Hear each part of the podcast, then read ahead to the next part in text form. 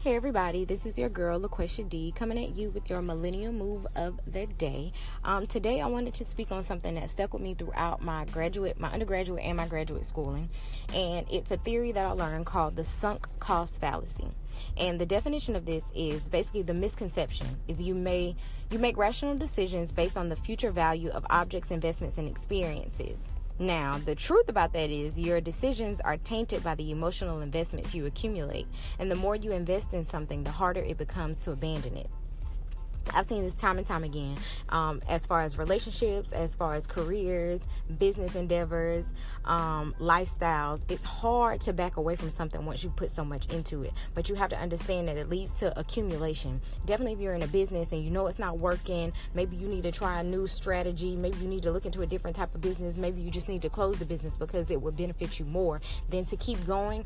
But in the back of your mind, you're saying to yourself that you've invested so much into this business, you've done so much for this business that you just can't walk away from it. It just wouldn't make sense for you to walk away from it. But that's your emotional side that's getting in the way of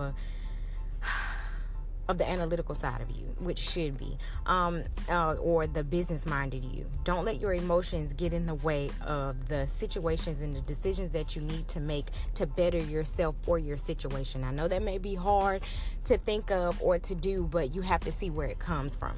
Also, if you look in relationships, nine times out of ten, when there's something wrong in a relationship, or I've seen it time and time again, where um, a person has invested so much into another person or invested so much into a relationship or a situation that they have with someone else, no matter what goes wrong, no matter how bad it is, no matter how clear it is that there is something else that you should be doing, um, another path that you all should be taking, you cannot abandon the situation. You cannot walk away from it because you've invested so much into it. And at that point, you're allowing your emotions to overcrowd your mind. And that's when things start to get bad, which is hard to separate when you're in a relationship, but sometimes you have to know when to to walk away. I've seen this with jobs as well where people will invest so much into a career that they know that they're not happy in, but they've invested so much time into it and they've gotten so far that they can't walk away, but they're not happy there. Um, that that's not what they actually want to be doing, and they see that other things that the job isn't benefiting them. And at the end of the day, you always have to remember that when you quit a job or when they fire you, there's always another you. There's always a replacement. So you must know when to walk away. Your past and present is going to alter your future, but do not let it dictate your future. Try new things, immerse yourself. And thank you very much for listening. That is your millennial move for the day. Remember, educate, motivate, and inform. Thank you.